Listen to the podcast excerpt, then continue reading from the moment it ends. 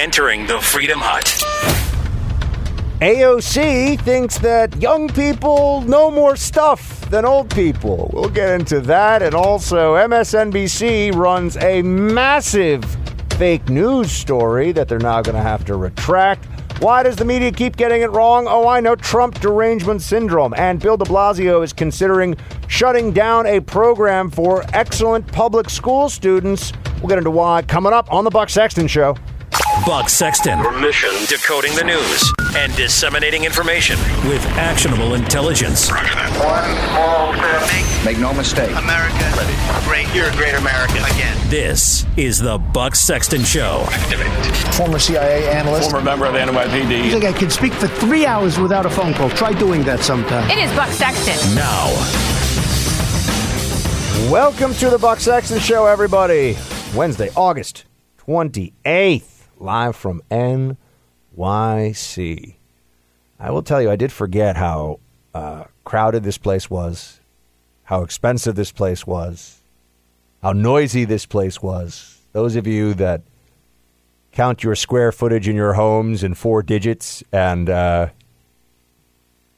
actually have room to breathe and walk around and do things like that can own a car and it's not some crazy luxury, consider yourselves blessed, my friends. But I do I do like it here as crazy as it is. And I can already tell that the uh, the summer it is coming to an end, my friends. I hope this weekend you've got some excellent barbecue planned. I was going to say some celebration of freedom, but that's that's technically 4th of July, but it should be every weekend. It's like here in the Freedom Hut. We celebrate it all the time, you know. We, we never we never have an off day when it comes to our love for freedom here on the Buck Sexton Show. Um, I will note this: there's uh, there are two stories that are dominating the uh, media right now. One of them is uh, the hurricane possibility. Uh, I, I do not has it. I don't think it's made. It, oh, I'm sorry. It has hit Vir- the Virgin Islands and and uh, has hit some Puerto Rico. We don't know how bad. So you've got on the one hand, and I just have nothing to add to this other than I hope everybody's okay and they're prepared and you know it's hurricane season and this is what happens in that part of the world unfortunately. So that's on the one on the one side and then the other one is the back and forth over is there going to be a recession? Which I've just realized now is this is a game that the media plays with us. You know, the, the market goes up, oh, we're going to be fine. Then the market goes down, oh, there's going to be a recession. And they have all these different people weighing in. And this is what you call a slow news cycle.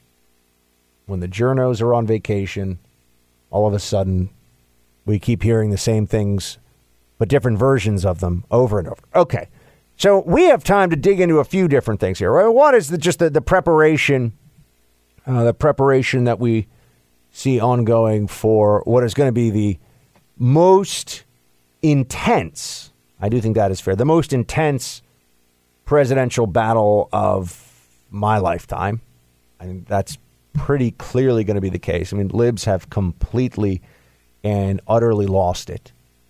And I don't know if they can, if Trump's already broken so many millions of them psychologically, I don't know how they could handle four more years of that level of emotional debasement. I, don't know if they could deal with it. But I don't know how they can get crazier. I guess there's always room for an enhanced level of crazy, but I, I think that's where we are. And then also the ideas that you're going to hear discussed going forward, the kind of things that people are going to be talking about on the Democrat side are just wildly either inaccurate, false, exaggerated. And that brings me to uh, the Green New Deal. I mean, there is a hurricane going on right now. That means we're going to hear about climate change and how climate change is the cause of more hurricanes, even though that's not true. There aren't more hurricanes, and we went a long time without any hurricanes making landfall in the U.S. It was a record, but you know, there's bad weather, it's climate change. There's uh, a migration problem, it's climate change. I mean, this has become the answer that libs give for everything, and they don't have any substance behind it, but they know that it's an answer that their their comrades will applaud. Yeah, that's right. If you say, notice how you will you will never hear a lib get uh, agitated with somebody for whatever it is they claim climate change has done. You can do that, and you will never get in trouble. no lib will say to you, "Well, hold on. I mean, that's that's too much. I mean, that's you know, Donald Trump being a bad environmentalist or you know anti-environmentalist president that that hasn't caused the rain that just happened. Oh no, they'll say that it, you know it, that that's fine. It doesn't matter how divorced from the facts, how completely unrealistic it is. You can say anything is the fault of climate change, and libs will nod their heads in agreement, or at least fail to correct you. And AOC, who is the the young vanguard, the young ideological, uh, not just heir, she really is moving the party these days. I mean, she is the most powerful figure from a media perspective in the Democrat controlled House of Representatives. You could argue she's more powerful as a media figure than even Nancy Pelosi or Chuck Schumer. And the stuff she says and gets all these young people, and it's really it's troubling. I don't understand. I was 25 once, wasn't that long ago, and I wasn't a blathering idiot. I can understand when somebody was saying things that were absurd. And AOC last night did one of her, you know, hey, I'm just gonna like do a video from home and it's gonna be all so authentic and I'm just hanging with my fans. Thousands and thousands and thousands of people watching this thing. And it was mind boggling. It was a reminder of the Democratic Party that we face ahead of us. It was also a reminder that uh, if we can't find some middle ground with them, that's not really our fault. We didn't get crazy in the last few years. They're the ones that decided that they were just going to throw all connection to reality out the window and, and double down on things like the Green New Deal, which is, is an abject absurdity. How absurd? Okay. Okay, here's uh, here's some of the absurdity.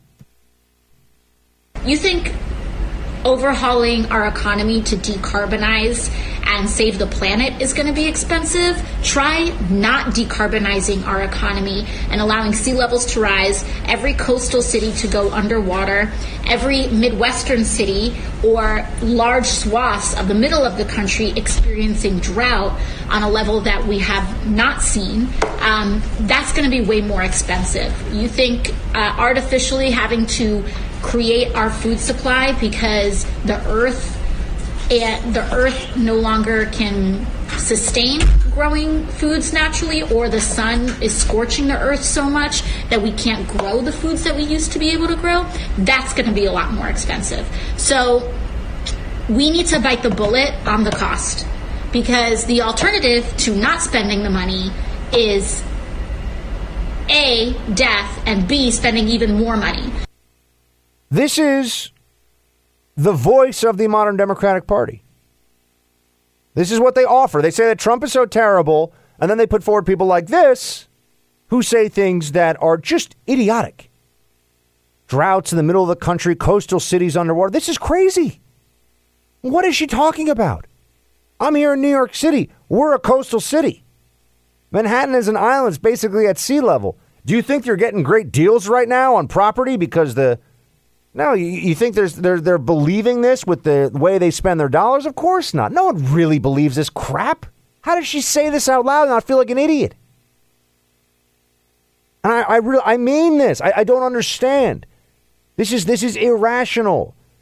This is like sitting around saying the world is going to end tomorrow and expecting people to listen to you and make decisions. I mean, she's really just talking about lighting trillions of dollars on fire just destroying and really letting, letting it on fire in the sense that you're just destroying productivity, destroying wealth, destroying it based on a superstition. This is a superstition that there will be cities underwater and uh, yeah, there might be cities underwater in 500 years. At that point, the cities will be able to float, you know, up in the air. Who knows? We don't know.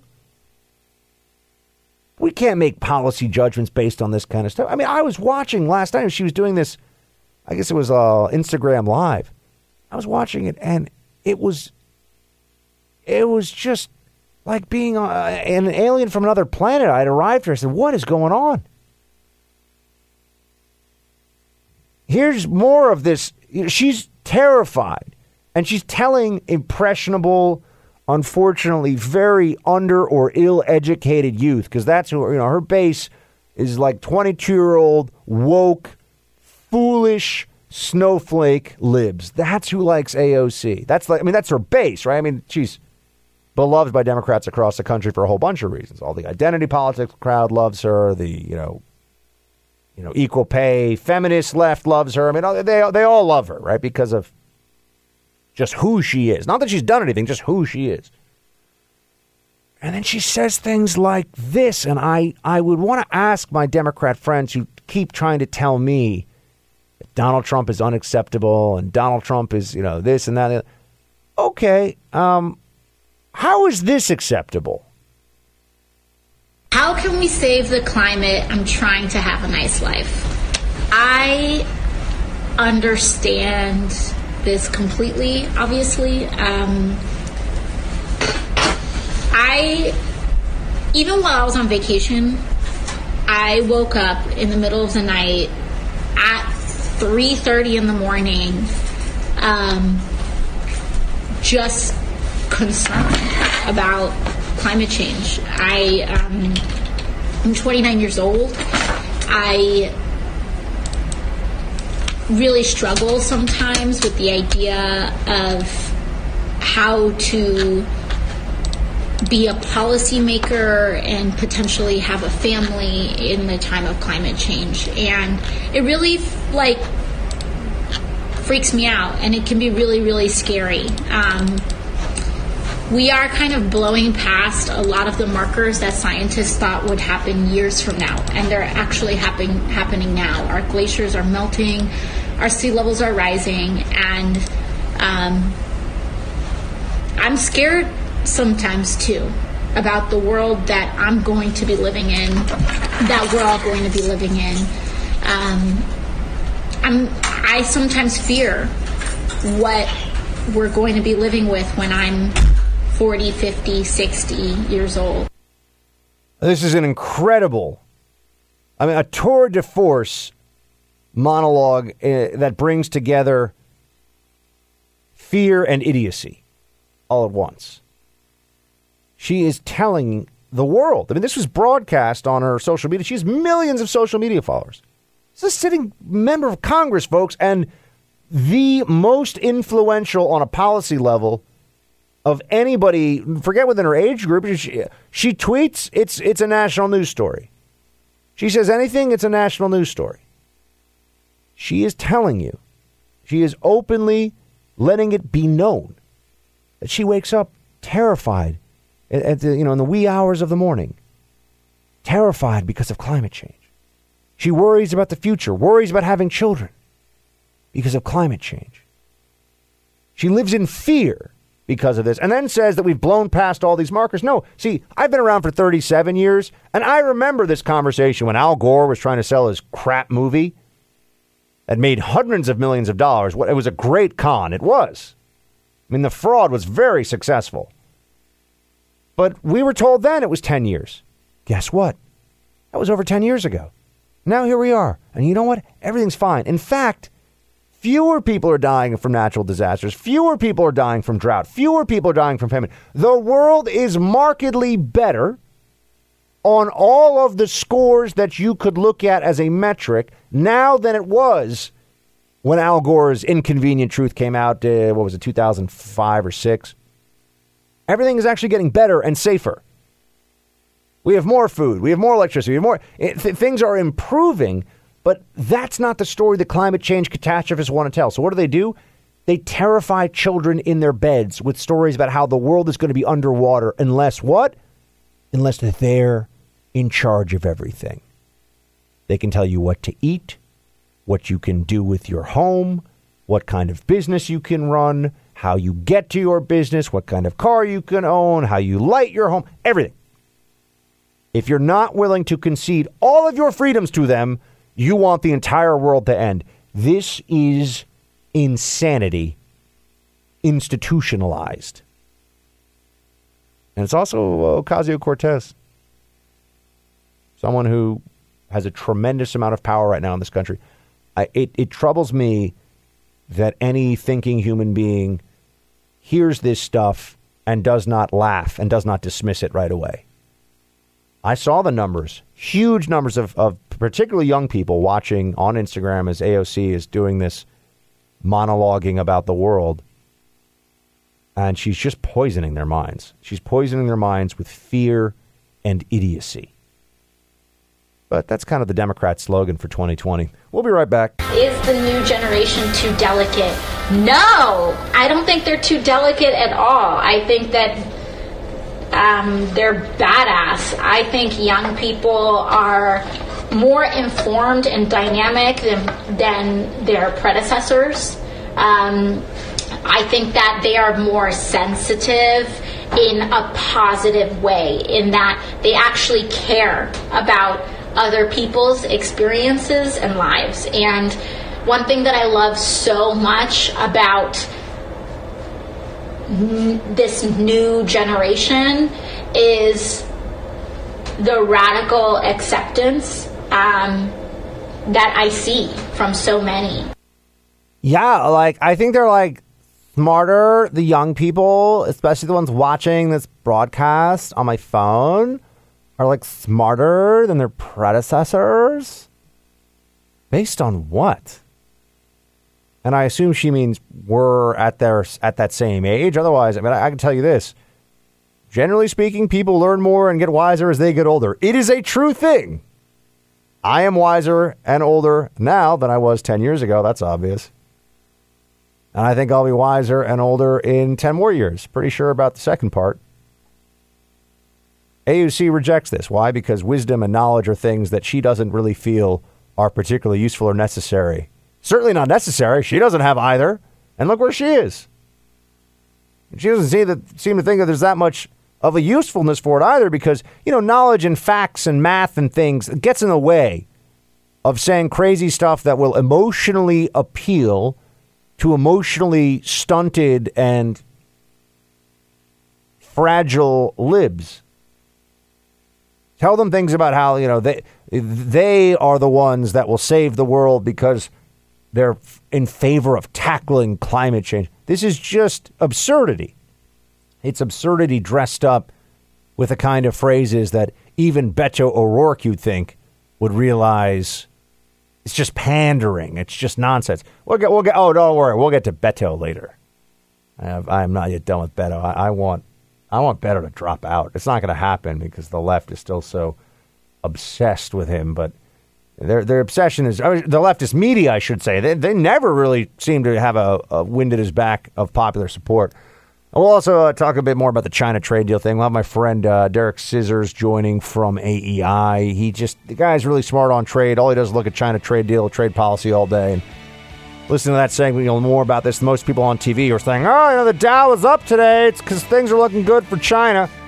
And then tomorrow the Dow will be down. They'll say, "Oh, the Dow was down today because there's a lot of uncertainty with China." Guess what tomorrow's going to be? whatever it is, they're going to tell you that it's because of China. I got a feeling with the markets, that's what's going to happen. We got more. Source close to Deutsche Bank has told me that the Trump, Donald Trump's loan documents there show that he has co-signers. That's how he was able to obtain those loans, and that the co-signers are Russian oligarchs. Oh my gosh! What a scoop from from MSNBC. They finally got the president cornered. Russian oligarchs co signing for loans. Well, this would be exactly the kind of financial leverage that they've been saying all along they had over President Trump. My friends, what are we going to do? What if all along it was true? The Russians did have Trump in their pocket. Oh, just kidding. The whole story was fake. oh, MS to the NBC. Man, MSNBC coming through with Lawrence O'Donnell last night. It is crazy stuff. They they now have had to have him come out and say it. MSNBC's Lawrence O'Donnell admits to, quote, error in judgment on thinly sourced Trump story. I shouldn't have reported it. It turns out it was even thinner than thin It was it was uh, it was transparent and translucently thin. In fact, producer Mike tells me that even Rachel Maddow, when it was first reported, because they did the whole handoff on the show, looked like she was like, uh, well, she's she's been burned a few times with overpromising on Trump and two years of overpromising on Russia collusion. But this is uh, one of those moments where you would say, hold on, what what do you call it? What do you call it when the media, when people that have massive platforms, tremendous resources, you know, producers and lawyers and fact checkers and all this different they have all this infrastructure around them to do to prevent exactly what we saw last night on MSNBC. But it happens anyway. Why is that? Well, first, what do we call it? We know what we call it. We call it fake news. What else could you call going with a single sourced allegation of this kind, which it would be a bombshell? This would look really bad, right? If, if the president was having Russian oligarchs co sign on loans for him, especially depending on the timing and you know, was it during or near the election? You know, th- this could be a real problem for the president. Um, but turns out it's not a problem at all. It's not true. And also, not only was it single sourced, but the single source, it turns out, claimed uh, or, or had never seen the documents. So it's a person who basically said, I heard from a guy that there's a thing that I saw, that he saw, that I didn't see, but, you know, yada, yada, yada. The Russians own Trump and Trump is Hitler. I mean, this, this is what the media does. They, they always go to the same place. They always go to the same conclusion. This is why CNN had to fire a number, I think it was two or three reporters, uh, also on a on a fake Trump Russia finance story. And this is why you've had so many of these retracted, you know, BuzzFeed with their whole bombshell, which they haven't retracted, but they should have. Um, that that President Trump suborned perjury via Michael Cohen. That was the and that that was going to come out. Yeah, this is just just lies, more lies. Why does the media get this so wrong? Why would Lawrence O'Donnell, a guy who is very wealthy, pretty famous, very wealthy, why would he uh, fall in the same direction that they've fallen so many times in the past? You see, if it were, and this is very important, if this were just the result of a good faith error if this were just report sometimes reporters get stuff wrong. That's what they want you to believe. The mainstream media wants you to believe that sometimes you just get stuff wrong.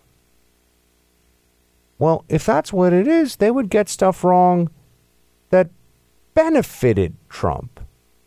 They would get something wrong that went in trump's favor or at least was neutral about Trump. You know, oh, we had to re- correct that report about this Trump related matter and but no, it's always things that that bash Trump, that hurt the president, that make him look weaker or worse or perhaps in, je- in criminal jeopardy. That's their favorite. Oh, Trump's about to get indicted. Now, there are two synergistic reasons why these falsehoods about Trump keep coming out from the media. One is that they desperately want it to be true and therefore fall for it, right? Because they're they, are true believers, many of them, that Trump really is owned by the Russians. They control him. They're any moment now they're going to, you know, Putin's going to just pop out of the Oval Office. He's been, you know, hiding in a drawer in the desk the whole time.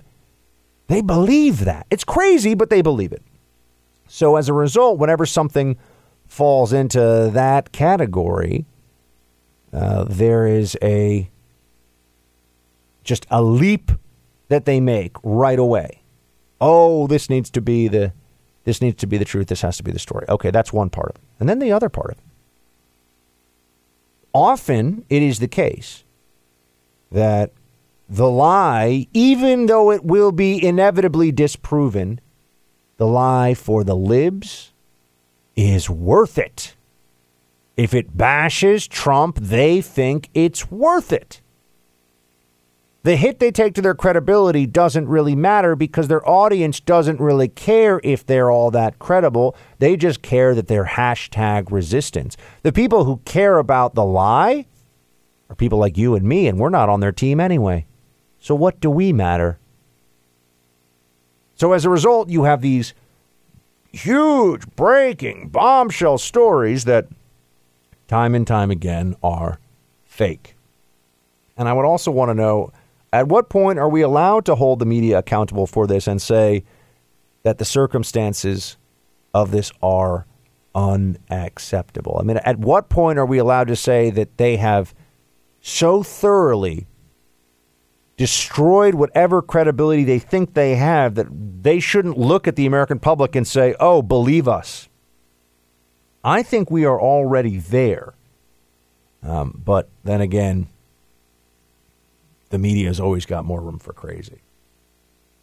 Uh, speaking of crazy, CNN is still. We got MSNBC that's saying that they're, the Trump had Russian oligarchs co signing for loans. So that's one piece of this which is interesting, fake. Then you have this story about um, Trump wanting to nuke hurricanes, which is that they have not backed down on this at all this week. Well, first, here's CNN. You know, CNN hears this and, and they love this because this brings together all of their. This is like the greatest hits for CNN. Trump is crazy. Trump is dumb. He's going to destroy the world. Plus weather. You know, CNN's all about weather.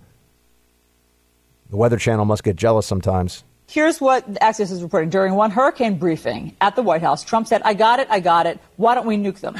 According to the source who was there. They start forming off the coast of Africa.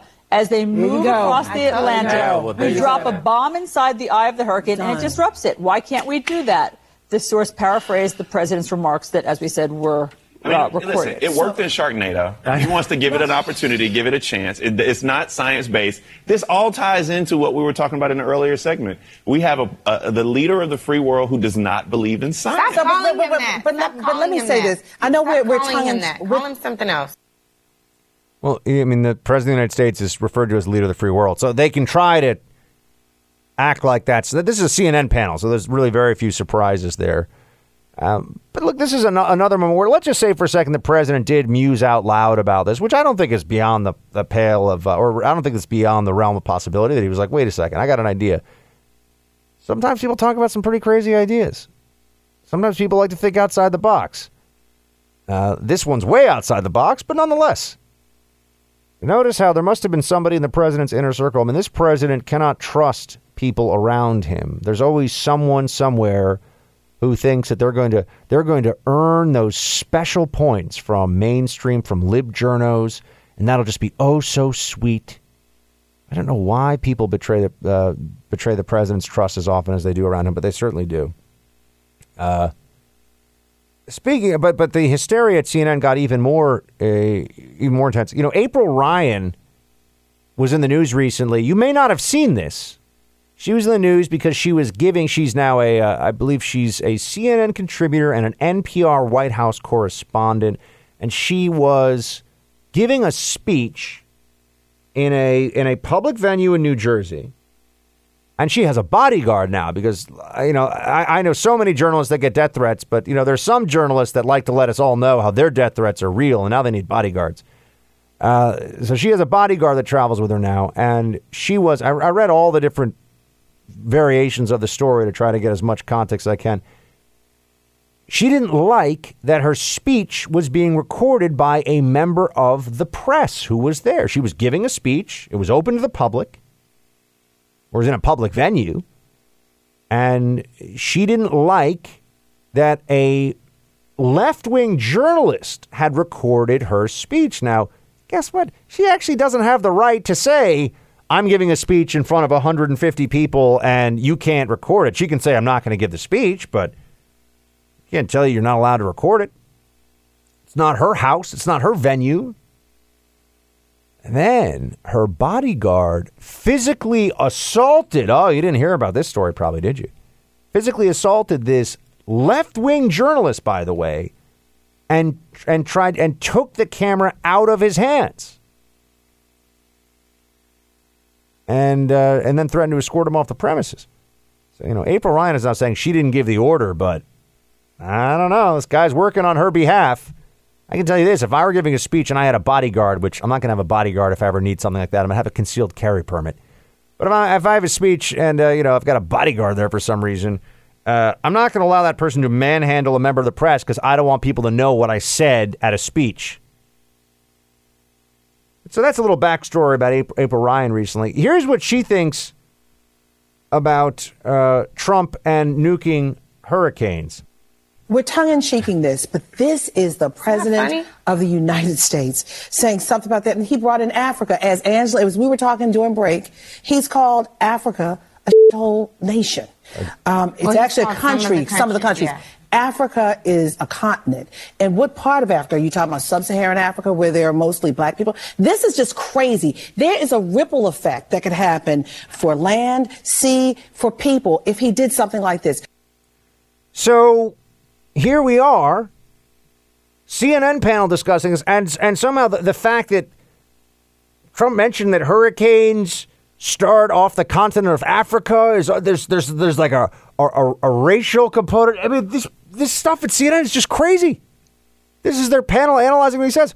MSNBC is reporting fake stories. CNN is saying crazy things. AOC is making a mockery of rationality and and science and the and like basic language and we're supposed to put them in charge they're supposed to be the ones that are in power they'll do such a better job than trump will i mean i know this isn't a surprise to you folks but i'm not i'm not seeing it that's putting it mildly that's putting it mildly we will uh, get get into some talk on uh, the China trade stuff coming up. That's that's uh, and then also uh, I'm going to take Beto to task a bit more because you know I enjoy I enjoy uh, verbally spanking the Beto.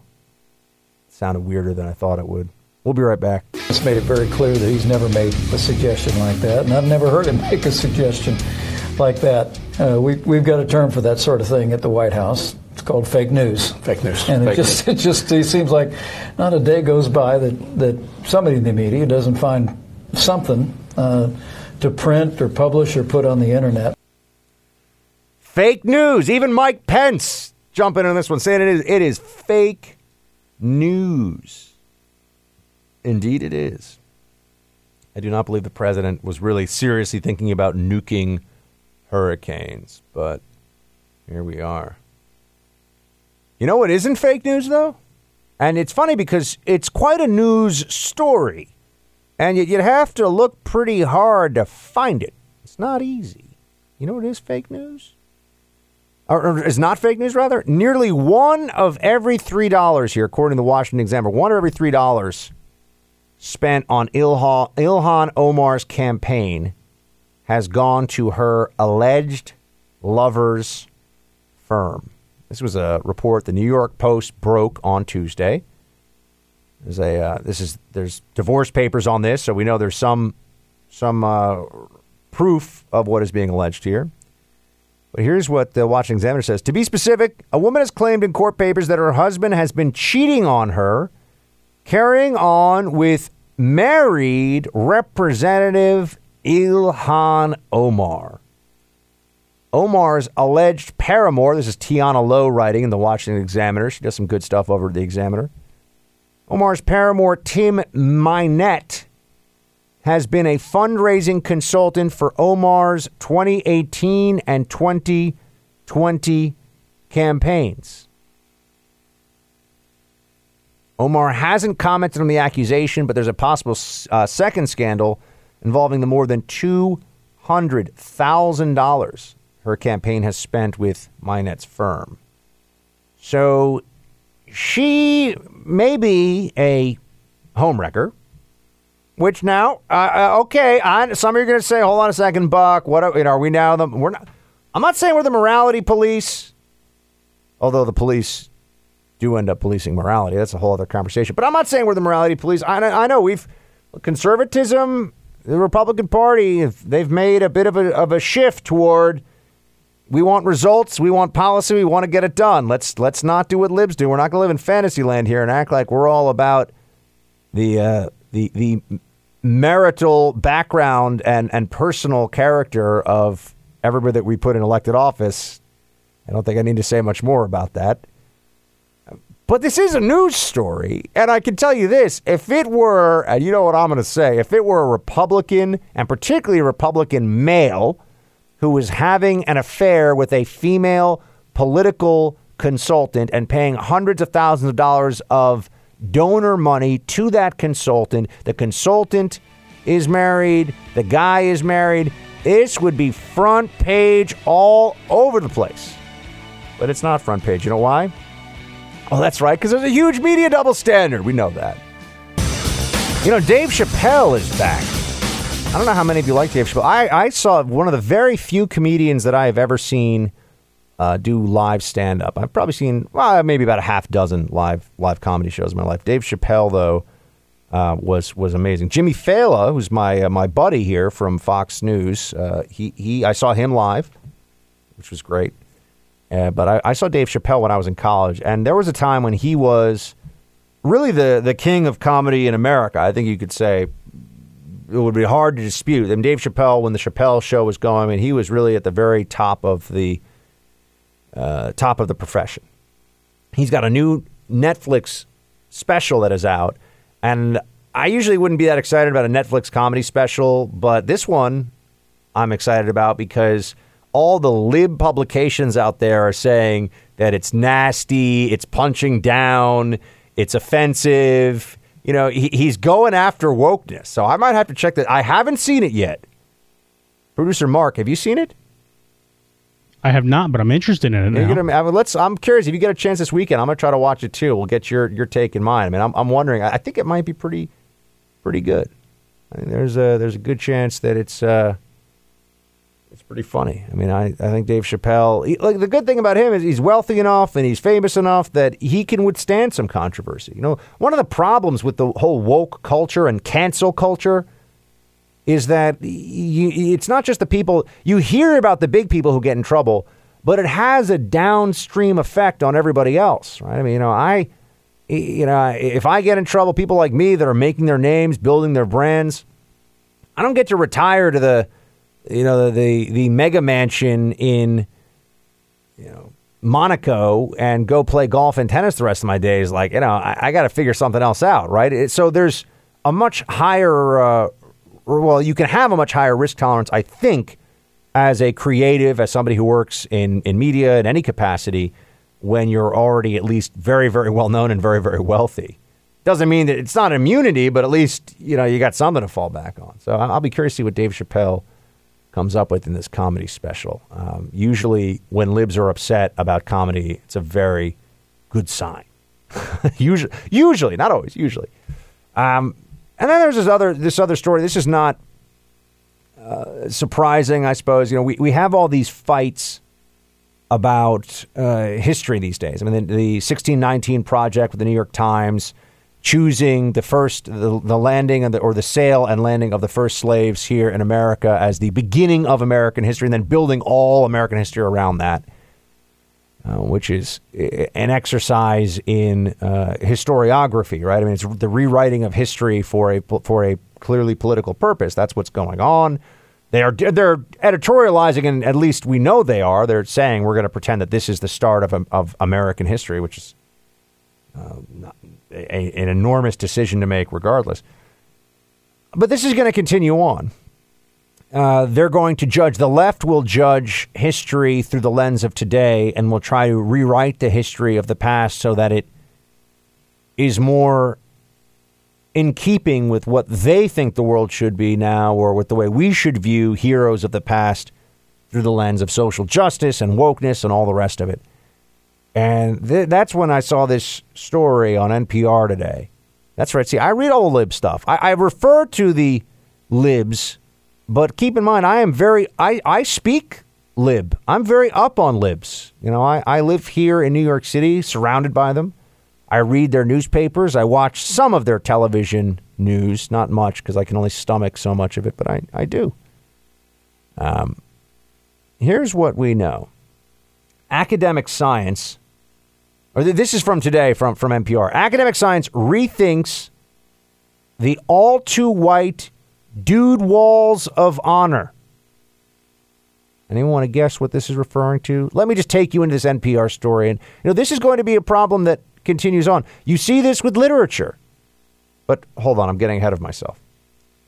Quote, a few years ago, TV celebrity Rachel Maddow was at Rockefeller University to hand out a prize that's given, uh, prize given each year to a prominent female scientist.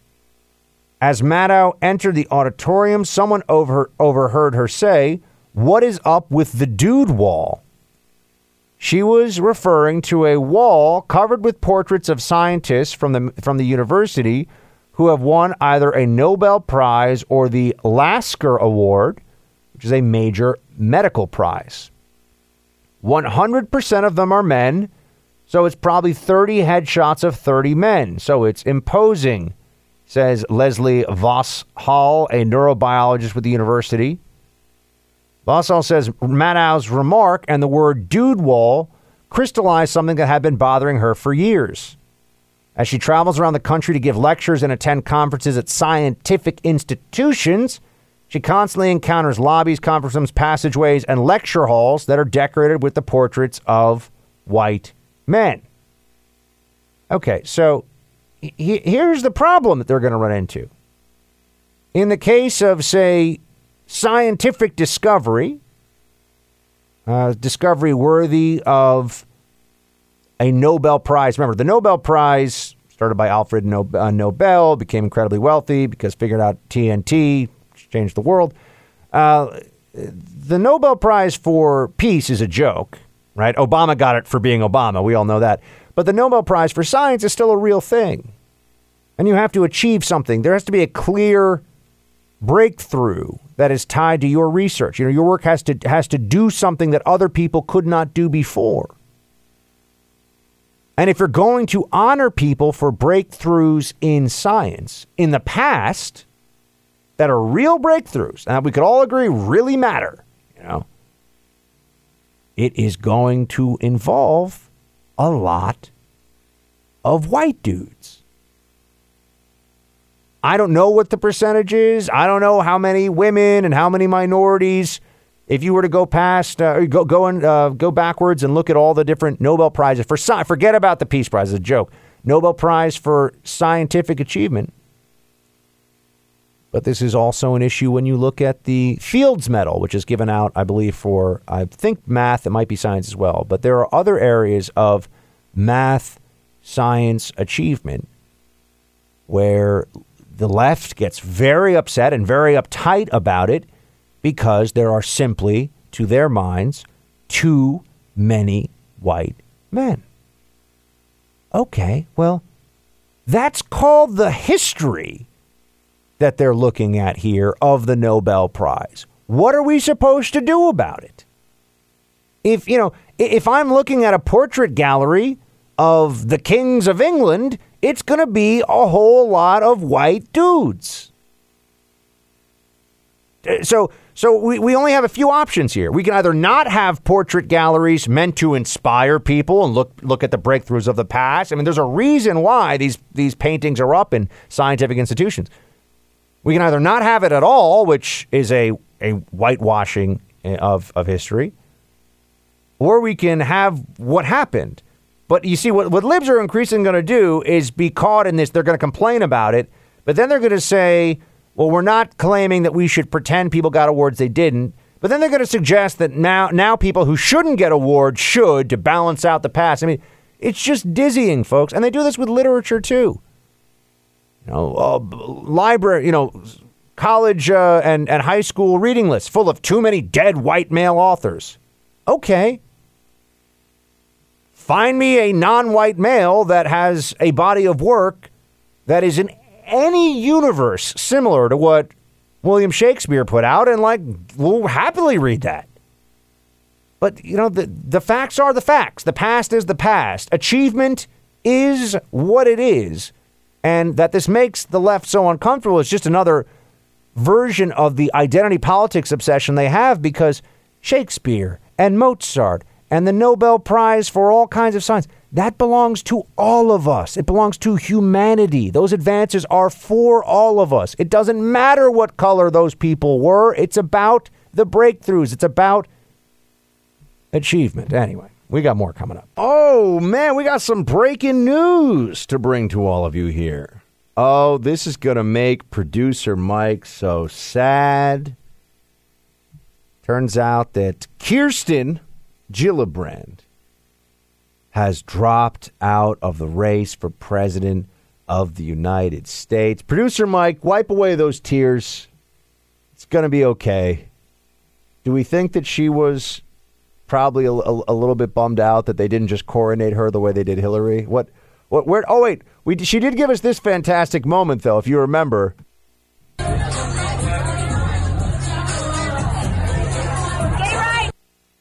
Yeah.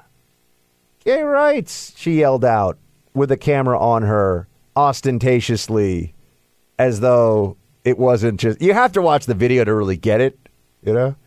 It's not what she said, it's the fact that she did it. So just, it's a, such a Gillibrand, or Gillibrand, uh, rather, moment. So there we have it. Um, indeed. Uh, so she's out. Producer Mike, what do we think? Yeah, Mike, who do you got? Who's the next one that's going to drop out of this thing? Um, I'll go with. Hmm, that's there's so many. Either Beto, but he may be not. So no, I think Beto's aware. not self-aware enough. Yeah, I, I agree with that. Um, and not, neither's De Blasio. By the way, De Blasio should have been out of this thing a month ago, but he's right. not. He's going to drop either. I'll go like with somebody who's a little obscure. Like I think uh, Yang might just see the writing on the wall. My man Yang. Yeah, I think the Yang gang. Oh, you think the Yang gang is going to come to a close? That makes me sad. Yeah. I think it's going to be Castro. Yeah, Castro. I, I think Castro's him. gonna. That guy's just. He's got nothing. Klobuchar. nothing. Oh, that's right, Klobuchar. Yeah, she's mm. hanging by a thread. Yeah, that's probably. Yeah, but it's time for some of them to uh, to winnow down the field. Uh, it's time for some of these Democrat candidates to drop out of the mix. Well, we'll see what goes on here. So uh, I I've also noted uh, earlier this week I had uh, an appearance on Tucker's show hosted by Brian Kilmeade. Brian's always very nice to me. I appreciate uh, Brian having me on when he's guest hosting. And you know, we're talking about cities and this is a, a, topic that I can tell libs never want to discuss. L- later on this hour, we're going to get into the, uh, the the problems of of achievement, and it's only a problem because of the disparity in achievement, according to libs, between certain minority groups and and other ethnic groups in the New York City public school system. We'll address that. And liberals never want to change the approach. They they never are willing to hear the other side. They they always think that they know best and it doesn't matter to them. It doesn't matter to them what else um, one could bring to the table as part of the discussion.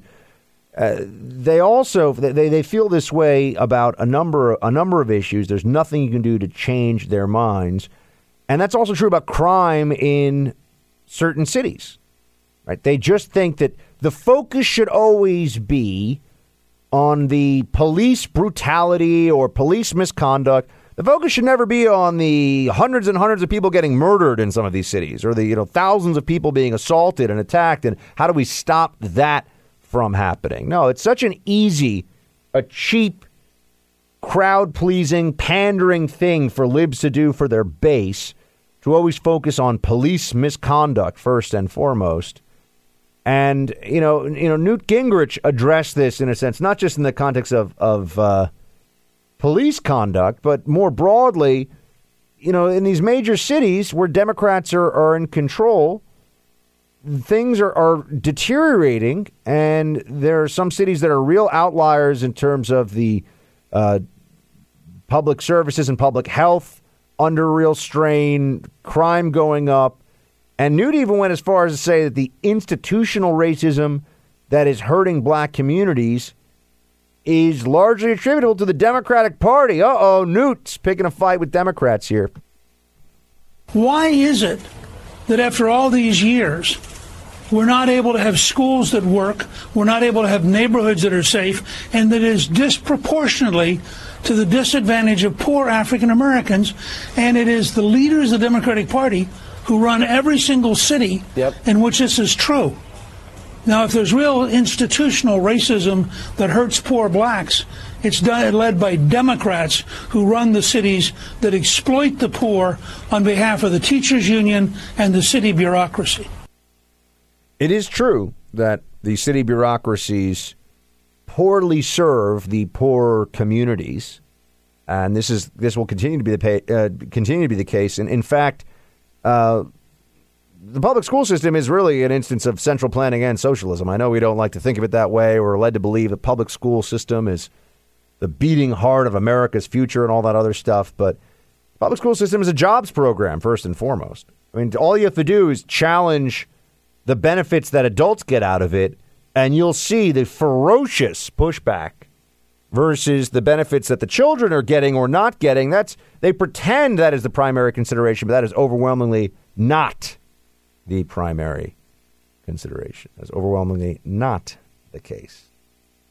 So we see this happening time and time again. Newt saying that institutional racism is, in fact, the Democrat apparatus, because that is an institution, and there is a a bigotry of low expectations when it comes to how those bureaucracies will interact with the predominantly minority neighborhoods of those cities. The bureaucracy seems allowed to poorly serve those communities. The bureaucracy seems like it doesn't ever have accountability.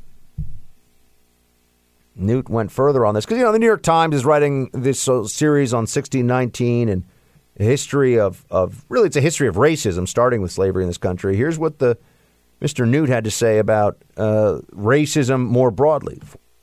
I think that uh, racism exists all over the world. Mm-hmm. I think that it is a perennial challenge when you have people of different backgrounds, uh, and you find it literally in almost every country in the world. Uh, I also think we have as great a danger. I noticed the famous New York Times 1619 article, uh, which is supposedly getting all of us to think about slavery. The author of that article couldn't resist attacking Asian American students for filing a lawsuit because they are being discriminated against. On behalf of African Americans. So you tell me who's the racist in that setting. It seems to me that author was being a racist in attacking the Asian Americans who are simply saying, mm-hmm. hey, if I get a higher score, shouldn't I get into school? What is the lib answer to that, by the way? If, if scores are what's determining who gets to go to certain schools and who doesn't, and really keep in mind, if it's not test scores, what is it going to be? It going to be some committee that the state creates? That's just central planning. I mean, that's just social engineering. Has nothing to do with merit or ability or skill. But what is the liberal answer to this? They don't have an answer. Why should Asian Americans be discriminated against applying to, say, Harvard University, which we know is true, because they, quote, have uh, not interest. Uh, it was something about their, I forget the words, it was something about they don't have you know, they lack personality, unquote, in some of these applicants. That's what that's what they're falling back on these Asian American applicants that their personality traits were not interesting enough or something. I mean, which sounds real. That's Harvard. Sounds real racist to me. And also, as this country becomes, it is becoming more diverse all the time, and we have all we have people that are are marrying outside their race in larger and larger numbers. You have more and more biracial families across. I mean, just this identity politics obsession that libs have, it's just exhausting because one, ultimately it runs into self contradiction, and two, it forces you to do a lot of unethical things. Discriminating against somebody on the basis of race is a bad thing. Even if they are doing it because they think they're helping out another race, it's still a bad thing. Libs won't get this through their heads, but it's true.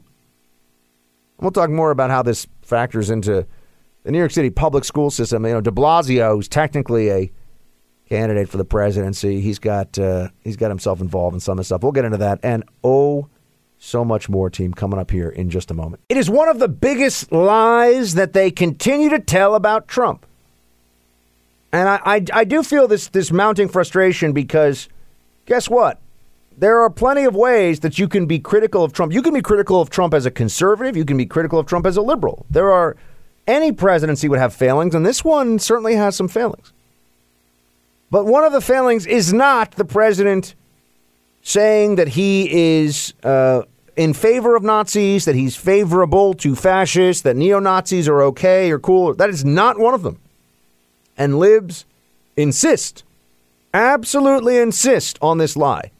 This is really a foundational liberal lie about Donald Trump. In fact, if you were to go around as a little social experiment, if you if you asked one of your very smug lib friends, how do you know that Donald Trump is racist? I guarantee you, most of the people that are libs that you asked that to would say if you if you push them and, and said, well, what is the specifics? They would just say Charlottesville. Charlottesville is, you know, the same way that when people wanted to point out rightly how inept Hillary Clinton was as Secretary of State, they could just say Benghazi. Uh, if you want to prove that, but that was real. If you want to prove that uh, Donald Trump is a racist, what you say as a lib is Charlottesville. But, but here's the problem with it. And I, I have read the transcript recently, numerous times, and watched that press conference again. He absolutely was not saying, and no honest person can say otherwise. He was not saying that there were good neo Nazis. He was not saying that. And yet, you know, you will get shouted down by people. You will get yelled at if you point out that truth. Meanwhile, it's public record. You know, libs can all pretend they can all live in this fantasy land where they don't have reading comprehension skills, but if you read the transcript, it is clear. And he was what he was trying to say, and then so that there could be zero doubt in the same press conference right after the so called good people on both sides moment, he said, I'm not talking about neo Nazis. Those guys are the worst. What? Who's going around spreading this? All the Democratic candidates would. They, they will say Charlottesville. This is when we talk about narrative. What we're really discussing when we discuss when we're when we're getting into media narrative, we are addressing the fact that there are storylines that are for a that are created for a purpose. The media is telling a story, is constructing a story as activists. They want it to have a certain effect. You hear that story and you think a certain thing. And Charlottesville is a narrative, it is a construct of the media. And it is one that they will go to so many times over the next year over the next 12 months, really 14 months, you will hear Charlottesville invoked as though it is it is gospel that President Trump is a racist. I'm here to tell you the people who are doing that either don't know what the heck they're talking about or they're liars. And here's one example of someone who I think is just a liar, a fraud, a desperate fraud, and that is the man that I said is the the worst of all the Democrat candidates in my mind, Beto O'Rourke. I mean, he should just give up, but he won't because he needs to at least get the press for going through all this stuff. He was confronted by a reporter about misquoting Trump in Charlottesville. And here is how. Now, this is going to be a bit of a long exchange, but I, I want you to hear it because what you what you're going to see is that Beto O'Rourke is a liar, and the media they won't call. This is a big lie, right? If, if I tell you that I had three eggs for breakfast this morning when I actually had four because I was really hungry. That's a lie, but nobody cares. If I tell you that I'm going to give you, you know, all the money I have, and then I give you no money, that's a lie that matters to you, right? I mean, these are these are straightforward things to understand. Here is Beto confronted about the big lie that he's telling. The President Trump, after Charlottesville, said that he condemned the white supremacists and the neo Nazis totally. Are you aware that you're misquoting him or partially quoting him, not quoting the full extent of his remarks in Charlottesville? Are you concerned that that might inflame tensions rather than heal divisions? No, I, I believe in, in the truth and uh, in being honest about what the president's doing. And it's not just that he referred to Klansmen as very fine people. It is that he attempted to ban all people of one religion from this country, or constantly warned of an invasion of killers and rapists. Wait, that, that that's also a lie. Okay, so so he went from not even addressing the initial charge of the lie that he made, but then he goes and adds the lie about the Muslim ban. It's a few countries of the like, you know, 50 Muslim countries in the world. And they're countries that were singled out for being safe havens or or having particularly high levels of, of terrorist problem. But Beto just li- he likes his lies. He likes his his fake little stories about how Trump is basically Hitler. Animals from Central America and Mexico, though we know that they commit crimes at a far lower rate. Also a lie. Also a lie. Wait, wait, I can't, I can't. Oh, when he says that they're animals, this is another, this is another liberal mythology making moment here, folks. Trump was referring to MS 13 gang members as animals, people who rape and mutilate and kill their fellow human beings. He was not referring to migrants or immigrants in general as animals. Obvious. But notice, notice how many lies Beto throws out there right off the bat. Oh, where's all the Beto's a liar stuff from the media? Oh, you don't see that at all. Why don't we get Wolf Blitzer on this one? He can look really confused far lower rates than those who are born in this country. Um, th- this is a very coordinated attack on minorities in this country, on the most vulnerable and the defenseless for political gain for the president. And he knows full well that it not only offends our sensibilities as a country, it is leading to uh, violence and the taking of lives, as we saw in El Paso. Ugh. And then he just does, he just, to, to finish the whole thing off, Trump is responsible for the gunman in El Paso. Why isn't Elizabeth Warren and Bernie Sanders responsible for the gunman in Dayton? Does anyone ask Beto that one? Why isn't Bernie Sanders responsible for the for James uh, Hodgkinson who tried to kill oh, nearly a dozen members, uh, conservative members of Congress, because of health care? He was yelling, "This is for health care," as he was shooting at them. Uh, is Bernie not responsible for that? Because he's the one saying that Trump wants to take away millions of people's health care Republicans just want to watch people die in the streets from you know preventable disease and cancer. We're all so heartless, you and me. We're we're, we're so mean. We don't even have health care. No, we just pay attention to reality and understand that the free market works and central planning fails, and these self-righteous, sanctimonious left-wing idiots like Beto aren't even good at flawed central planning. They they can't even do better than we would do at this, and yet they think that they should be in charge of everything. We got more of this Beto nonsense. But he said he wasn't referring to the neo Nazis and the Klansmen. Just, just a just a clarification. He said he wasn't referring to the Klansmen as very fine people. That he was referring to nonviolent protesters, left and right. He he has um, openly courted the support of white supremacists, um, and and that's a matter of fact and, and a matter of record.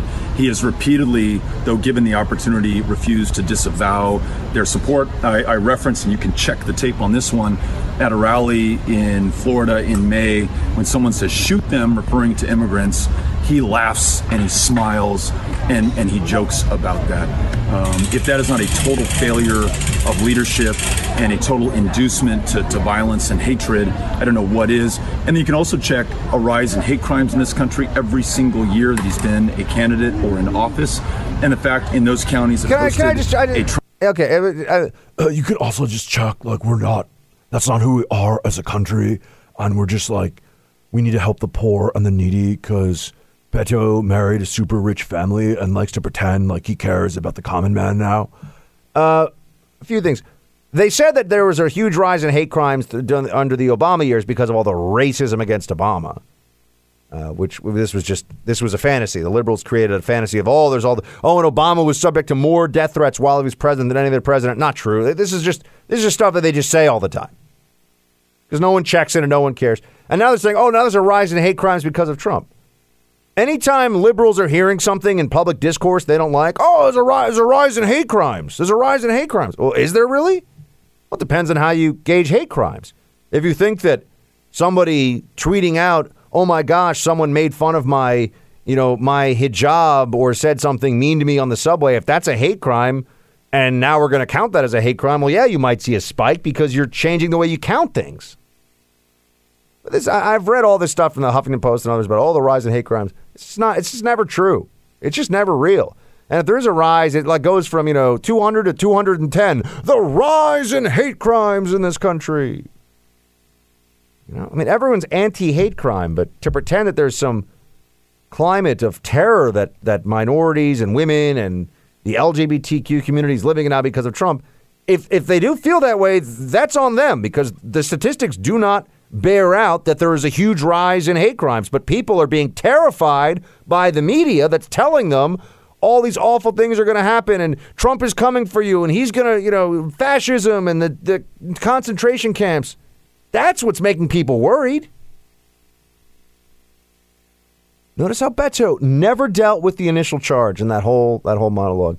What, what it really means is that Trump is a racist and he's undermining what is best in this nation, which is not ever accomplishing anything but being a sanctimonious jerk that the media is in love with because you're moderately appealing to middle aged female voters. And then a lot of people are like, oh, he's going to be president. Ugh. Beto, he's the worst. He's the worst. I just want to know that that was uh, Breitbart reporter Joel Pollak who was the one who pressed so effectively Beto on his misquoting, his malicious misquoting of the president. And I, I see here that that uh, Joel over at Breitbart said that uh, Beto had him kicked out of the event, which is unsurprising. I'm sure Beto didn't like being asked real questions. We we have so many people working the press. Maybe they could ask a real question once in a while. I don't know. You know, maybe that would be a good thing. You just give it a chance. See, just see what that see what that tastes like for a meal. You know, see what asking a real question tastes like. I'm just putting it out there. All right, switching gears here for a second. Uh, de Blasio is one of the other worst Democrats, as we know. De Blasio sucks. And uh, One American News Network's Ryan uh, had this report on the possibility of de Blasio scrapping the talented and gifted program in the New York City public school system Here's how that went. A high level panel of education specialists selected by Mayor Bill de Blasio have released a recommendation that the largest school system in the nation scrap its gifted and talented program for students who are excelling academically because too many of them are white and Asian. The School Diversity Advisory Group, made up of dozens of people, including teachers, superintendents, and education activists, said that abolishing specialized education will allow for greater ethnic diversity in the classroom. The panel stated that gifted programs and specialized schools have, quote, become proxies for separating students who can and should have opportunities to learn together. This idea of getting away from gifted and talented and, and screened programs, it takes away the competition uh, among students where they, they strive to be the best in their class. They strive to get into a program that's considered exclusive. Uh, this plan basically falls flat. And it's it's kind of like asking everybody to participate and you're going to get a trophy. That's not what this is about. We need to make sure that we inspire our students to, to work hard and strive for the best that they can be. All right so here's the basics of it. I mean this is a re- repeating problem that libs have for their view of politics and education specifically in new york city where i'm currently coming to you from right? This is where we're doing the show now. Freedom hut nyc you have this elite echelon within the public school system, including different programs and even entire schools for talented and gifted. It's the largest public school system in America. And you have this uh, separation that occurs purely based on test scores, uh, and that's it. Right? So it's supposed to be a, a meritocratic system. A meritocratic system. It's uh, supposed to be a straightforward thing. And yet, here we are being told that it is unfair because libs don't like the percentages of different ethnicities that get into these programs. Now, quotas are a problem. Quotas are, are found to be, the Supreme Court has ruled against them for purposes of college admissions. The way they get around that is they say, well, we have a holistic application process. The problem with doing that in the public school system here in New York is that that would just obviously look like a quota because there is no holistic process for evaluating an eighth grader, and they, meaning that they could never spend the resources to have people sit there. All it is is test scores. Now, the problem as it is that you have too many white and Asian, and, and it's Asian dominated at the very top end, which is what really complicates matters because Asians are by ethnicity per capita the poorest major ethnicity in New York City. Asians per capita have a lower income in New York City than now Asians used as a, as a very broad term at South Asia, East Asia, but Asians have a lower per capita income than African Americans or Latino, uh, Latino Americans. So why is it that these Asian students, I mean, I applied to Stuyvesant High School, which is by SAT scores, the most elite public school in the nation, right? I actually got in, humble brag, but I didn't go there Point is, it's over 70% Asian. Why is that the case? Libs don't have any answers. And it's just, it's this experiment that runs year in and year out, year in and year out. Keeps on being the case. It's not like an anomaly.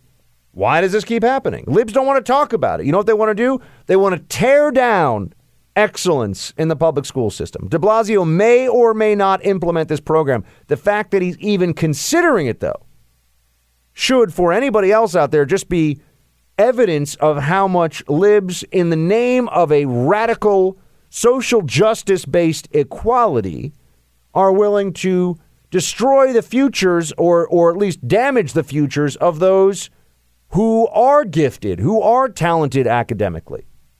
That's not allowed.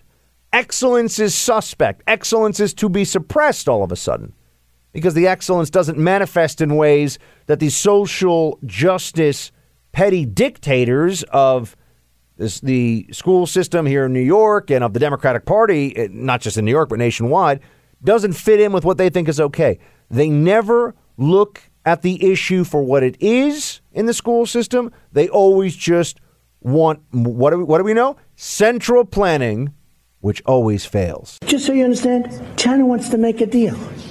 Now, whether or not we make a deal, it's got to be a great deal for us.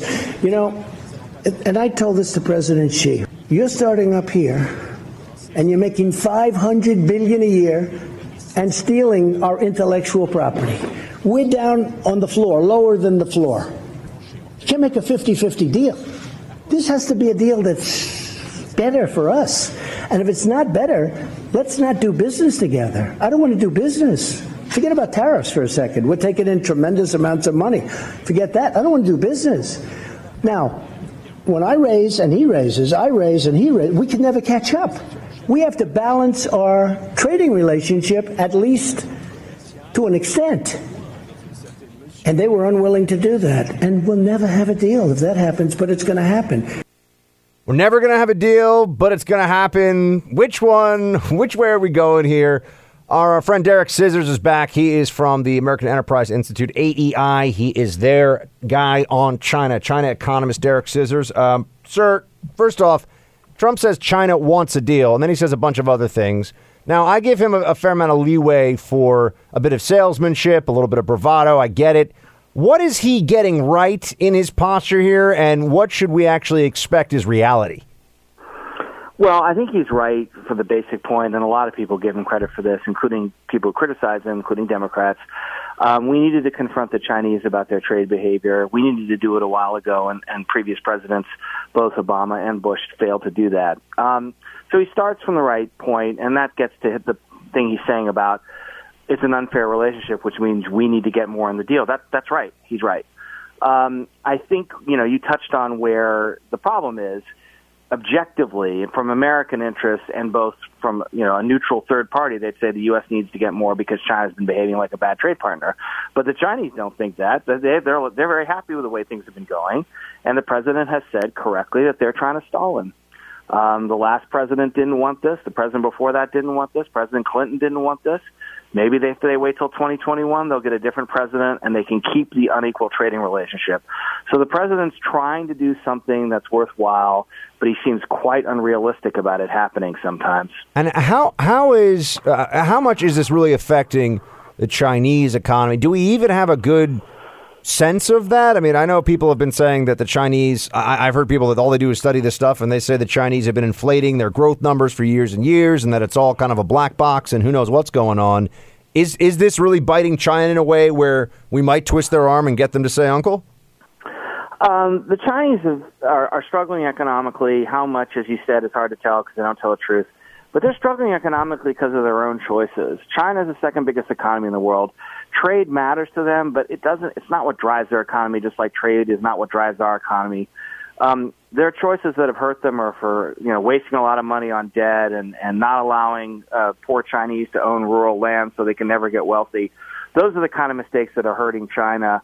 The trade conflict with the United States is second to that. So we have some leverage. Uh, China needs U.S. dollars to finance its overseas activities, including the Belt and Road, which is a big Chinese diplomatic initiative. Um, so we have some leverage over them, but it's not what's causing the Chinese economy to weaken. And our leverage, because China's own choices are what drive its economy, our leverage is limited. Now, I mean, Trump is saying we're going to get a deal. You had been on the show before a few weeks ago, and we talked about the possibility of a a and not maybe an interim deal or a piecemeal, uh, you know, incremental deal towards something. Essentially, like we're not going to get everything, but we might get something. What could we get that would allow Trump to declare uh, victory and, or at least a short-term victory, and that would be meaningful? Well, I think the thing the president has always wanted, um, which is different than what I want or some other China experts want, or even Ambassador Lighthizer, who's the United States Trade Representative, wants. We want China to change the way it, it runs its economy and does business. President wants more U.S. exports. And we can get more U.S. exports if we dropped our other demands or said, well, we'll start negotiating those or keep negotiating those later and we'll come to an agreement later. And it was just about China buying, buying more U.S. products. We can have that deal. Um, so the question there is, how much does the president think is enough? Uh, the Chinese will buy more U.S. products if we stop. Te- if we don't insist that they stop stealing intellectual property, we can make a deal. But the president has to get enough to make it worth his while, and that's where we've been stuck. He wants a lot of export purchases from the Chinese, and they don't want to give him that much because they think sometime during the election he'll change his mind again. Now, I mean, you mentioned Lighthizer, Lighthizer, and Navarro. These are the guys that are generally talked about as the the vanguard, they're the forefront of Trump's trade negotiation team with China. Uh, you know, Mnuchin's in there too, obviously, Treasury Secretary. But Lighthizer and Navarro, Navarro is really considered, I guess, the ideological architect of much of what's going on here. Do you feel like those guys? One, do they are they basically right, and two, are they up for the challenge of trying to get a deal done with China? Well, I would I would separate Lighthizer and Navarro. I've talked to both of them for what that's worth. Lighthizer wants, and it may be very unrealistic, but he wants the right thing, which is China to change, not just buy more U.S. goods, but stop subsidizing its firms, uh, stop stealing American intellectual property. Navarro is a is a standard protectionist. We've got a lot of them in the Democratic Party now. We have some in the Republican Party, who just wants more U.S. exports and less U.S. imports. Um, so they're trying to get different things, uh, and I would say that what Lighthizer is trying to get is more important, but it's also a lot harder. And what Navarro is trying to get, we could get, but it's not going to change that much because we still have to worry about the Chinese, for example, stealing advanced U.S. technology taking over in telecom, hurting the U.S. military, and, and all the other things we worry about besides the trade deficit. When the trade deficit comes up, uh, you know, this has been one of the ways that, that Trump has really uh, hammered the point about China being so unfair. He'll say, you know, we're losing we're losing billions and billions. Now, it's not always clear if he's talking about billions and billions of intellectual property theft or if he just means that the trade imbalance is so many billions. But eh, you know, I, there are conservatives I know who argue, you know, you have a trade imbalance with your grocery store, right? I mean, you know, they'll say right. that doesn't matter what the trade imbalance is. You're a trade guy. This is what you do. What do you think? Um, I don't care about the trade deficit by itself. It's an outcome. It's let's take the grocery store example. If you're going to a grocery store because it's a great grocery store and you spend a lot of money there, who cares if you get stuff and they get dollars? Both both sides are happy. If the grocery store is selling junk or ripping you off, they're the only grocery store in a 100 miles, or they're lying to you about product quality, or when you go in there, you know, some employee tries to steal your wallet. That's the problem. So the story with China is not the trade deficit by itself. It's that the trade deficit represents bad Chinese practices. They do steal American intellectual property. What will happen is somebody here will will have an invention or an innovation. The Chinese will take it. They'll start producing and they'll ship it back here. That's not trade we want because that's based on theft. They also subsidize their firms so that American firms can't compete with them directly because they'll get free land and free bank lending and so on. So those are the actions we need to focus on. The trade deficit we could have a big trade deficit with China. If they were a good trade partner, it wouldn't matter. I see. Yeah. So it's it's an indicator. The fact that the deficit's gotten so big is an indicator of some of the practice, the negative practices they're engaged in.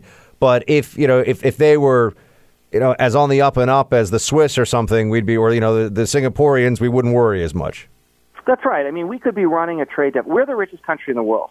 Uh, the Federal Reserve puts America's net national wealth at the end of last year at almost $100 trillion. Of course, we're going to run a trade deficit with Mexico. Mexico is much smaller and much poorer. If we're happy with the way Mexico is behaving, for example, under the U.S. Mexico Canada agreement that the president negotiated and is before the Congress, we shouldn't care about the trade deficit. With China, it's, it's, the trade deficit is coming in part out of the fact that they're stealing and they're illegally subsidizing. So trade deficits by themselves, Peter Navarro has got this wrong. But in the Chinese case, they're the biggest practitioner of bad trade behavior, and we do have to take them on. And Derek, just real quick, I've been thinking because you hear you hear a lot of of uh, you know economists and people that do forecasting uh, of this nature that that the biggest headwind the economy has right now is uncertainty over China trade. It seems to me that then that puts Trump in an interesting position going to reelection year where I don't think he's going to get a deal done. Uh, it's you've told me you don't think it's like he's not going to get a macro deal. He's not going to get a mega right. deal done. It might be a little piece here or there. But if he doesn't get a deal done, what's to stop Trump from let's say, you know, next spring saying, "You know what? Forget this trade war thing for a while. Let's just focus on other stuff and then let the economy just rip for 6 or 12 months." I mean, is that doable? Well, I mean, it depends on whether you think these people are right about uncertainty, right? Sometimes economists use uncertainty a little too freely from my uh, standpoint. Yeah, like, it's like instability you know, for geopolitical strategists. Right, what do you say right, about a region? Right. It's mm-hmm. suffering from instability, but go ahead. Right. I mean, we could resolve the uncertainty. The president kind of threatened this briefly last week. Like he said he was going to order American firms to leave China. And then everyone was like, well, you can't do that. Well, maybe you can. And then he didn't follow up. And that created uncertainty. But I mean, would it be better if the president really did order American firms to leave China? I mean, that, then we wouldn't have uncertainty anymore, but I don't think that would help. So I don't think the problem is, is uncertainty, this is vague sense of uncertainty. I think the problem is in an election year, if the president is being attacked, attacked by, say, Elizabeth Warren or Bernie Sanders as being soft on China, he could take very strong actions. Uh, and that's where people are worried. If the president were to say he doesn't have to, he doesn't have to have a deal, he doesn't have to solve the trade problem with China. It's really tough to solve.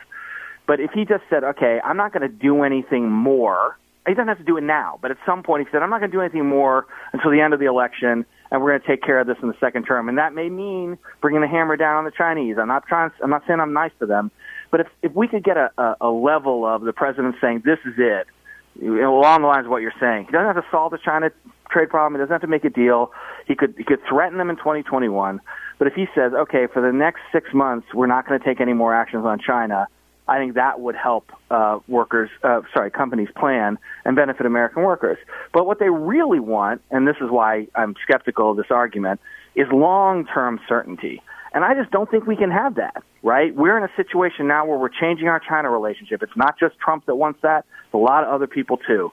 And we're not going to figure that out you know, this year or next year or maybe even in 2021. So if uncertainty is holding the economy back, it's going to be holding the economy back for a long time. Derek Scissors of AEI. He's a China economist there. Check out his work at aei.org. Derek, always appreciate your time, sir. Thank you. Thanks for having me. All right, team, we'll be right back. But we have another profound example of what this election is really about. This is a contest for the soul of our country. This president represents a new harshness.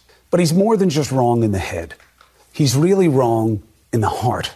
America has always represented respect for law, but not at the cost of our humanity, not by doing what Trump wants to do to the needy. Yeah. And if Trump doesn't agree, it's like he's going to have to answer to me. Like if you listen to this show and you don't think that we should have an open border, I'm going to throw you down a flight of stairs. And you better not call me Fredo. Oh, bro Cuomo.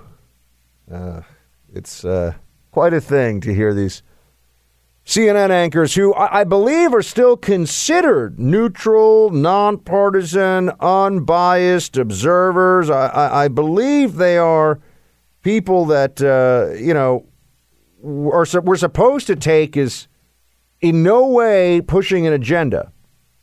That is what we are told. And yet, that is obviously not the case. I mean, you got Fredo Cuomo, which I, I think everyone now calls him Fredo Cuomo. You, you learn this stuff in high school. You all you all know this.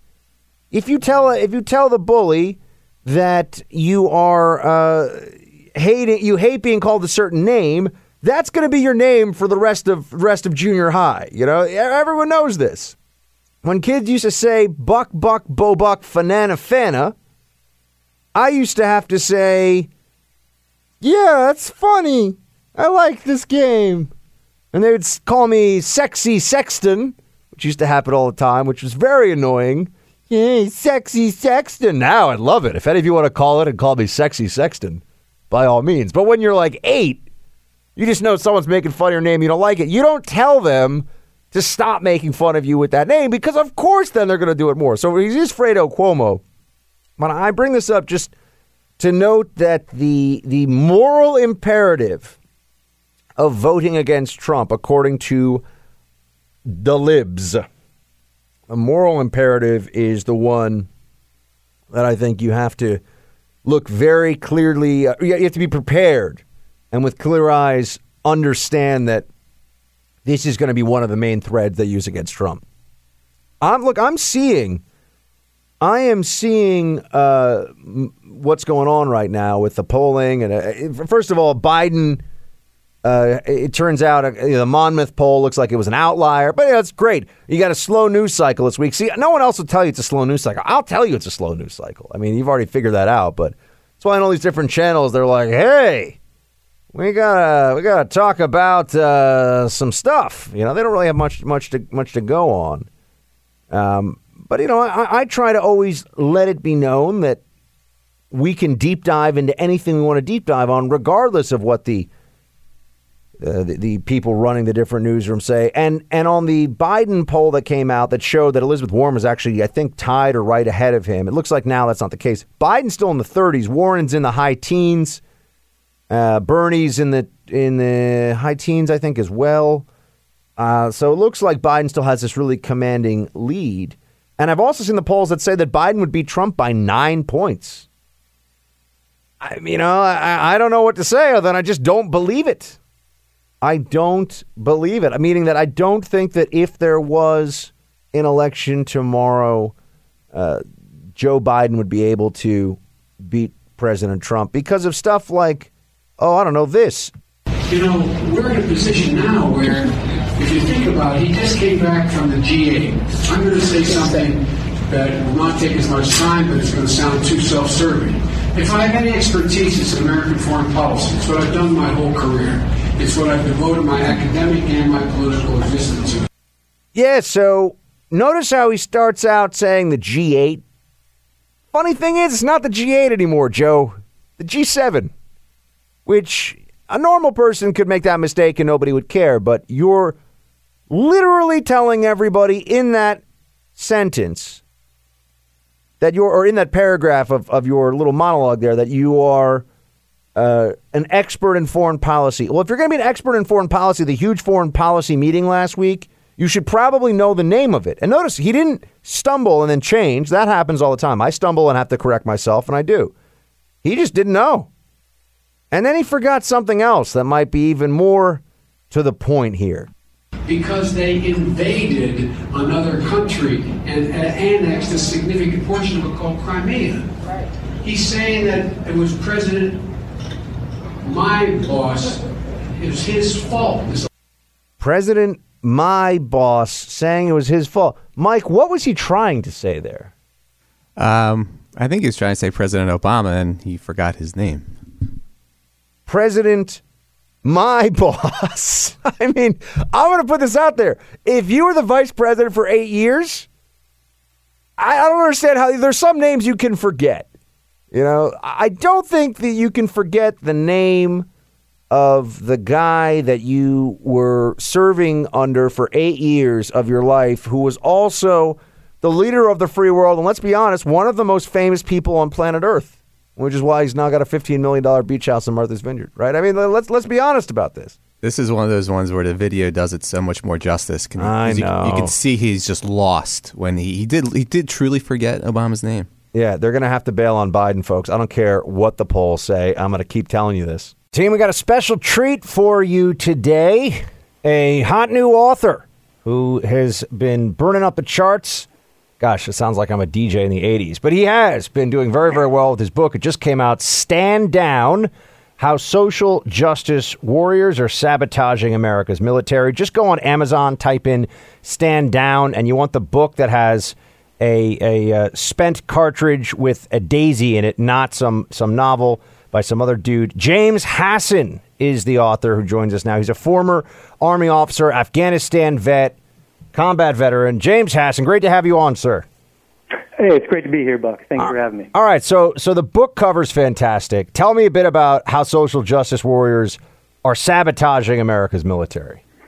Absolutely. So I wrote Stand Down because during my time in the Army, which spanned both of Barack Obama's terms of office, I watched social justice warriors impose a progressive agenda on the military that weakened the military's ability to fulfill its sole mission, which is simply to protect all of us by preparing to fight and win the nation's wars.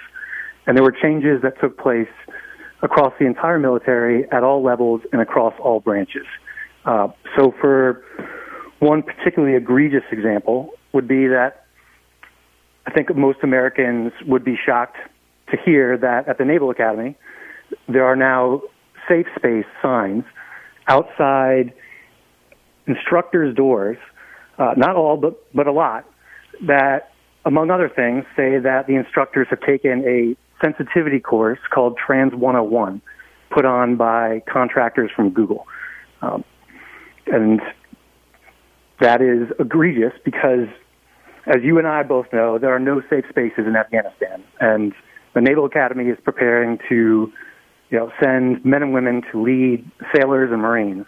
And they don't want a safe space. Nobody goes to the Naval Academy for a safe space, but uh, it's part of kind of that creep of the, the social justice, progressive agenda of identity politics, just moving into the military. So, so transgender transgender justice within the general rubric of, of social justice that's now being taught in, in the military. I mean, I'm sure people are going to say, you know, James, and there will be critics of your book. There'll be critics of any book, especially people who can never write a book themselves, and they're going to say, "Oh, but does this really do anything bad? Does this really hurt readiness?" And I just want to know what you say to that. What I'd say is is absolutely because first of all, we're focusing on things that aren't our priorities, but second of all, what we're doing is we are replacing concerns about you know, social justice concerns above and prioritizing them beyond simply focusing on preparing to fight and win wars. And you can go through, you know, the litany of policies that the Obama administration imposed, whether you're talking about uh, the, the transgender policy that allows soldiers to serve according to the physical readiness of their biological sex or of their gender identity versus their biological sex, um, which has a big impact simply because, for example, there are specific body composition standards for males and females, according to basically just designed around biological differences between males and females. And a 18 year old female soldier with 21% body fat is considered fit for duty. But an 18 year old male soldier with 21% body fat is considered a liability and is non deployable. But under the Obama administration's policy, since reversed or since modified really by the Trump administration, you could have an 18 year old soldier with all the characteristics of a male soldier, but who identifies as female and has 21% body fat and is considered deployable when that soldier otherwise would not be. Um, but there are changes you know that gotcha. So so yeah somebody could be a liability on the battlefield because they're being judged as a biological female when they're actually a biological male and that, exactly. that's, that, that's exactly. problem. That's, in, in, a nutshell there it is. Where, where, are you james? I'm sure you get this a lot. Where are you on uh, women in forward deployed combat units? Well so i think the term women in combat is this triumph of orwellian phrasing from the left. Because nobody has ever said that women are somehow constitutionally incapable of being in combat. Uh, you know, female Apache pilots, for example, kill jihadis with 50 millimeter guns that are synced to their helmets. Uh, really, what we're talking about is 3% of the military, a very, very small subsegment, infantry units, that have to put you know, up to 100 pounds on their bodies and walk for 12 miles and then potentially get in a firefight at the end of it. And so when the Obama administration was taking a look at reversing this policy, the Marine Corps, and in an interview one in my book, one of the the chief architects of the Marine Corps study, but they put together a year long study measuring every last little detail you could possibly measure. And then they concluded that the all male squads, all male infantry squads, were more effective 78% of the time. And that it took 176% longer for the mixed gender squads to do something like evacuate an incapacitated Marine from a burning vehicle. And when you're talking about, you know, when seconds matter, you know, minutes can be deadly. But the Obama administration circumvented all of that uh, by pointing to the success of a few female graduates who went to Army Ranger School. And that's actually a huge part of my book because after those graduates, you know, successfully completed the course, the Obama administration used that as the reason why the Marines were misguided and they overruled the Marines. But a whole lot of whistleblowers came forward and they told a member of Congress that standards at Ranger School had not been followed and that they had been pressured to pass the female graduates. And Steve Russell was a member of Congress, and he asked for all of the training records from the Obama DoD for that course. And the Obama DoD told him that all of the records had been shredded, and they refused to meet with him. And it turns out that the whistleblowers were telling the truth because I, I obtained a lot of those documents, and I published a lot of them in my book from Ranger School sources. And they show that standards weren't followed, and they were pressured to passing these graduates. What do you think's coming next in these battles to social justice eyes the military? I think uh, if you take a look overseas, the UK military, the Australian military are you know one or two steps ahead of us in this process. So they've eliminated even the title of man from all. You're no longer an infantryman; you're an infanteer. Uh, you know, they have quotas for the number of positions in the infantry that must be female, must be male. And all this comes back to this idea of there's a fundamental question that should be asked before we engage in any kind of military policy making, and that is, does this help us win wars or not? And that's the standard that General Kelly uh, has thrown out a number of times and General Mattis endorsed. And if the answer to that question is yes, then we should do it. And if the answer to that question is no, then we shouldn't. And if the answer to the question is maybe, then we shouldn't do it because it might hurt. All right, everybody, get the book. It is by our friend James Hasson. You should pick it up right now. Stand Down How Social Justice Warriors Are Sabotaging America's Military.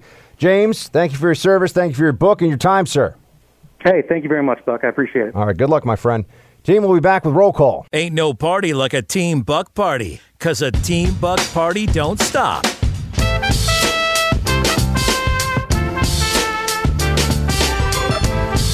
Yeah, we got Buck turned up to 11.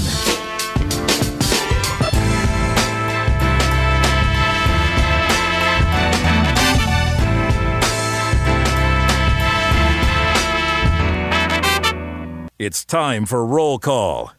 All right, facebook.com slash Buck Sexton. We got kind of a shorter roll call today. I wanted to give my man James Hasson plenty of time.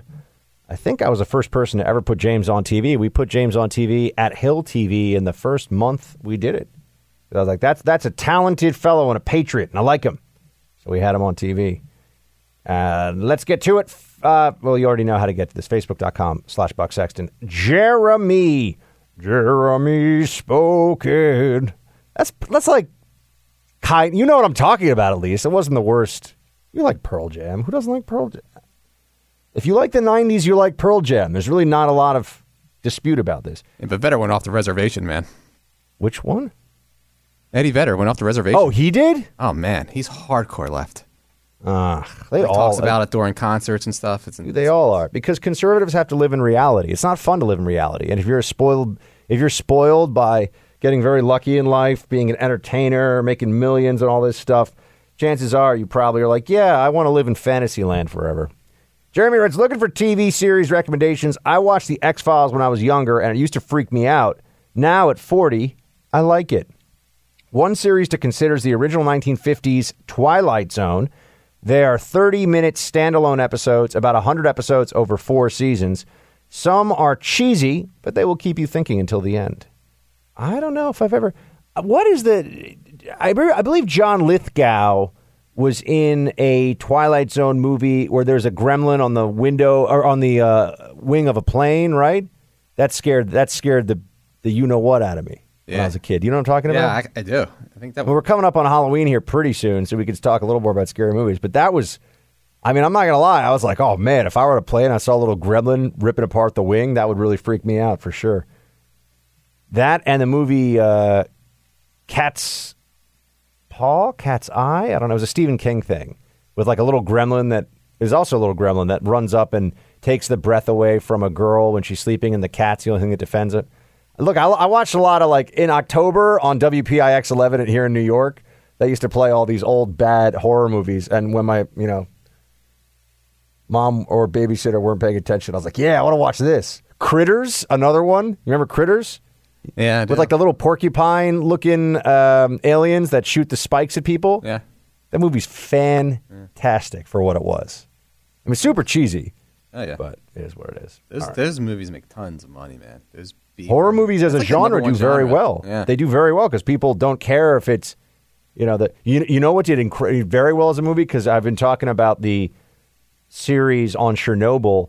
There is a Chernobyl Diaries movie that came out some years ago. Oh, yeah? That's like zombies in the Chernobyl, you know, fallout area, basically. That's Not cool. spoiler alert, but I'm gonna, t- it, dude. It's a good. It's like a good watch. Yeah. But they filmed it in a in an abandoned town near the Chernobyl reactor, Yeah.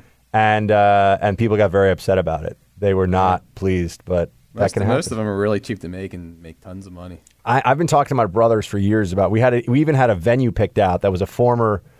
It was a former insane asylum in upstate New York. We're like, we're to make a great movie there. Anyway, yeah. I mean, if you've ever seen, it's now been cleaned up and really nice. But for years and years, the Harlem Valley Psychiatric Center in Harlem Valley, New York, it was 80, 80 abandoned buildings, including a prison prison with like the razor wire and you know, all the stuff around it, and it had just been left to left to rot for like forty or fifty years. Any, anyway. Go to any Democrat city, you'll find tons of abandoned buildings. That's a, that's a good point. If I want to find a, a place to make a scary movie, I just find a place where Democrats are in charge.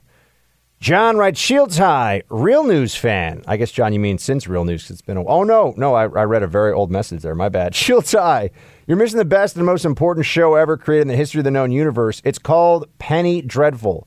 It was on Showtime, but it's on Netflix. Stop watching everything and dive into all three seasons. I'm curious how you'll analyze it. John, I thought Penny Dreadful was excellent. I loved it. Producer Mike, have you seen that one? No, dude, put it. that put that in the queue. It's uh didn't get a lot of press, didn't get a lot of attention.